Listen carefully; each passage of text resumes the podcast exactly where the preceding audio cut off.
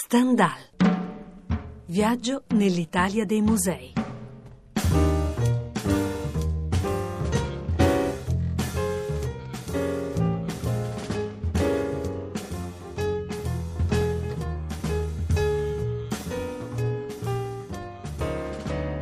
Frontman del Rinascimento Veneto contro star della performance art. Buongiorno, bentrovati. Edoardo Melchiorri in prima parte a Castelfranco per l'intervista alla curatrice di Casa Giorgione e poi lo sciamano nell'archivio Joseph Boyce, l'arte in questione, Radio 3 25 giugno 1980, identità territoriale contro contemporaneo globalizzato. Una presenza forte nell'Italia degli anni Ottanta, Joseph Boyce fu uno dei primi a rispondere alla richiesta del gallerista Lucia Meglio di produrre un'opera che parlasse del terremoto dell'Irpinia, 23 novembre 80, pochissimi mesi dopo l'intervista, insomma. La scintilla della collezione Terremoto, l'unica al mondo monotematica, 70 opere degli artisti cult del tempo. Kit Haring, Giulio Paolini, Rauschenberg. Ha girato parecchio nel mondo prima di essere donata nel testamento di Lucia Meglio alla reggia di Caserta Roberta Terremotus muore a meglio nel 94, ma prima ancora se ne va nell'86 a Düsseldorf Joseph Boyce, lo sciamano. Buon ascolto.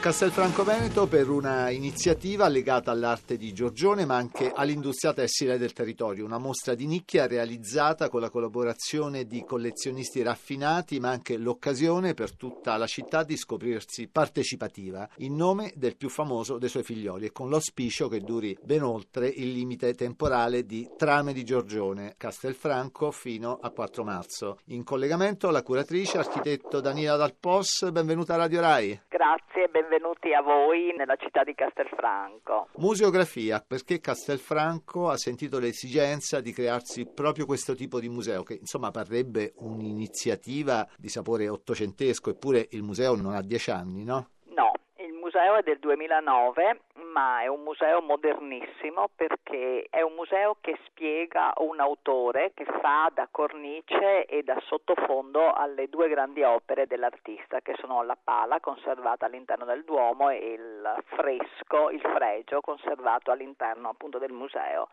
il museo è nuovo perché non è un museo che conserva una collezione particolare, è un museo che introduce eh, a spiegare due opere che sono estremamente complesse, nonostante un mondo di persone abbia visto la pala e sia convinta di aver capito la pala. Però la pala l'abbiamo vista tutti, no? Eh, Esattamente. No, cominciamo disegnando l'intervista proprio dalla tavola più famosa, che mi lasci dire ha portato il nome di Castelfranco in giro per il mondo, perché è un'icona del Rinascimento Veneto, architetto. Esattamente.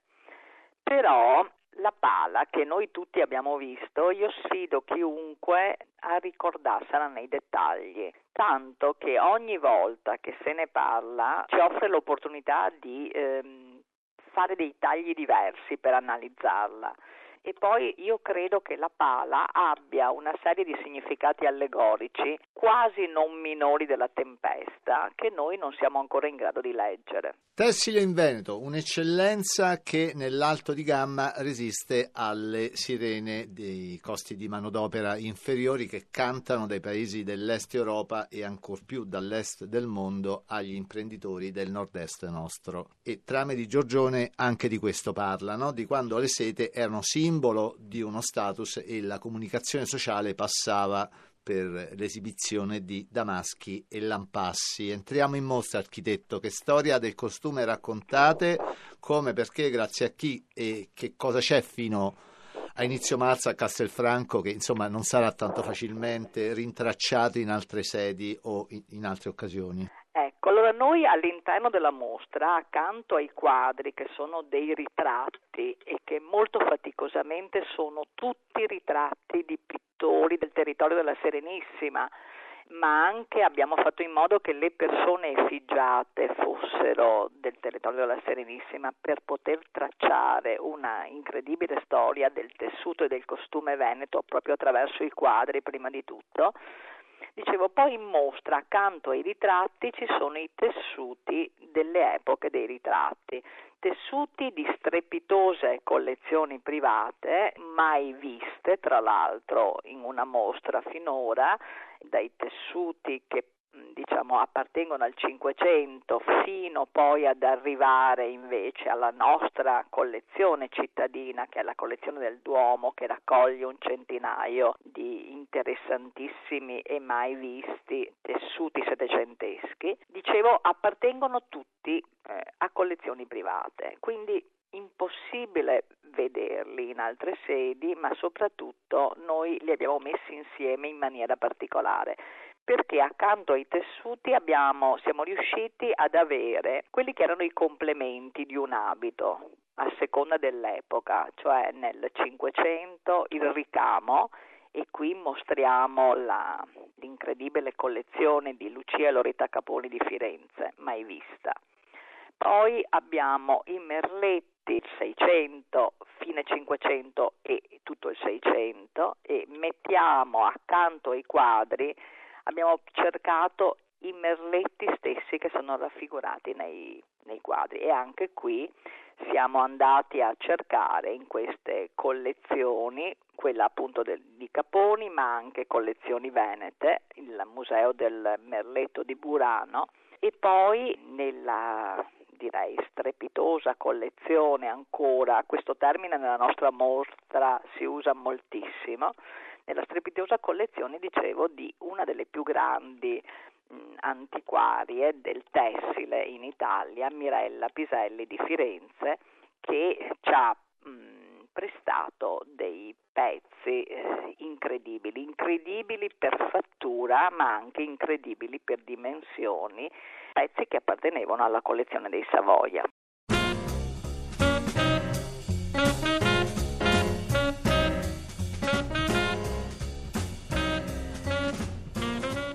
Pure il merletto, pure il broccato viene a noia e allora interviene la donazione alla Chiesa, un istituto religioso. Raccontiamolo una storia di commistione fra sacro e profano, architetto, che mostra ce ne sono. Quando è che i lussi privati diventano lussi sacri? Ecco, eh, anche questo è molto interessante perché quando noi vediamo dei paramenti sacri eh, e noi in mostra abbiamo cercato anche di esporli in una maniera più leggera proprio perché si perdesse questo carattere di paramento sacro, perché in origine questi tessuti che adesso appunto sono pianete o sono piviali, erano gli abiti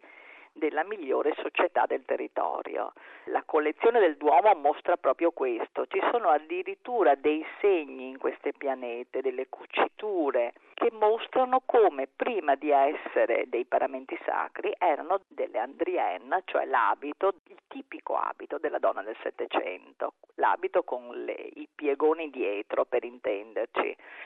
le donne che spendevano delle cifre che a noi sembrano impossibili al giorno d'oggi per questi abiti li rifoggiavano in maniera diversa più volte nel corso della vita e poi li donavano alla Chiesa che per fortuna li ha riutilizzati nei suoi paramenti sacri,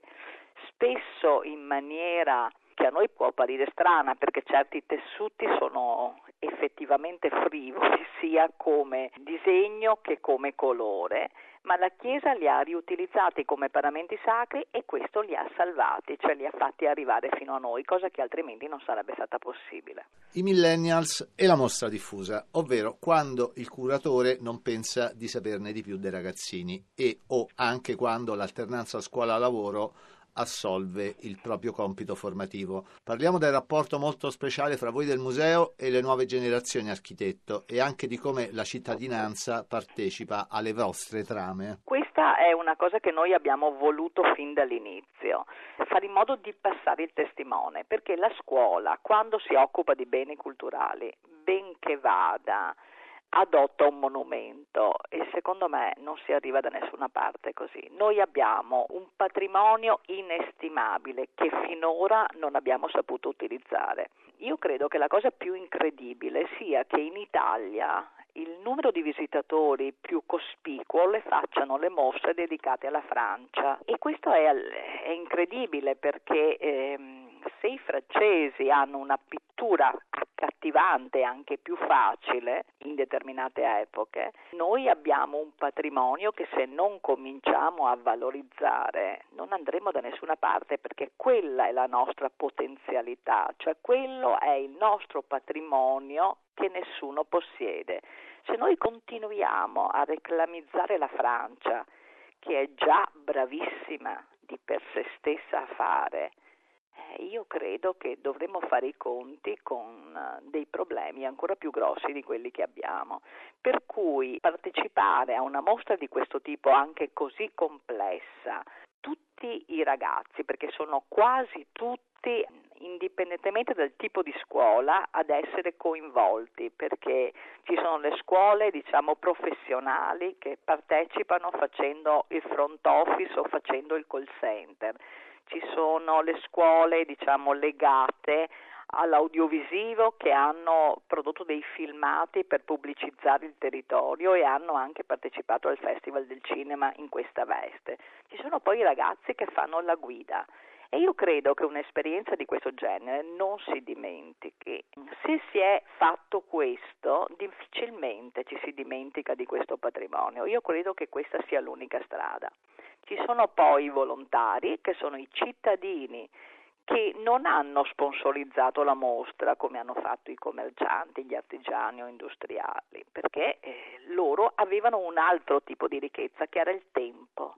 e questo è stato messo a disposizione della mostra per accogliere i visitatori nei vari siti. Quindi è un'accoglienza che la città fa nel suo insieme, nella convinzione proprio nostra che fare turismo vuol dire partire dal basso. Sì, rimaniamo sul punto per salutarci. Secondo lei che lezione viene da Castelfranco agli altri tanti campanili d'Italia? La lezione, io non so se arriverà questa lezione, io posso dire quella che vorrei che arrivasse. Vorrei che arrivasse che insieme si può,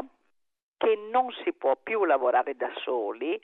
che si devono scordare i campanili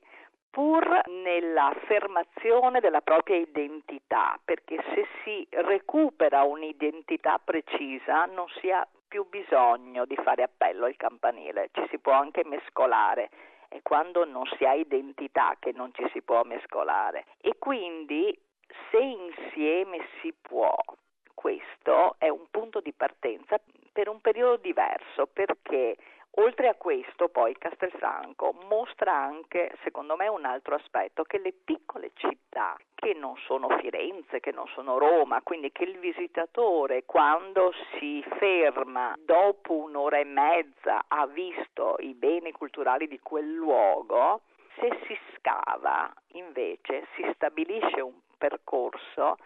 e si offre un pacchetto turistico che è in grado di trattenere e come il visitatore. Stendhal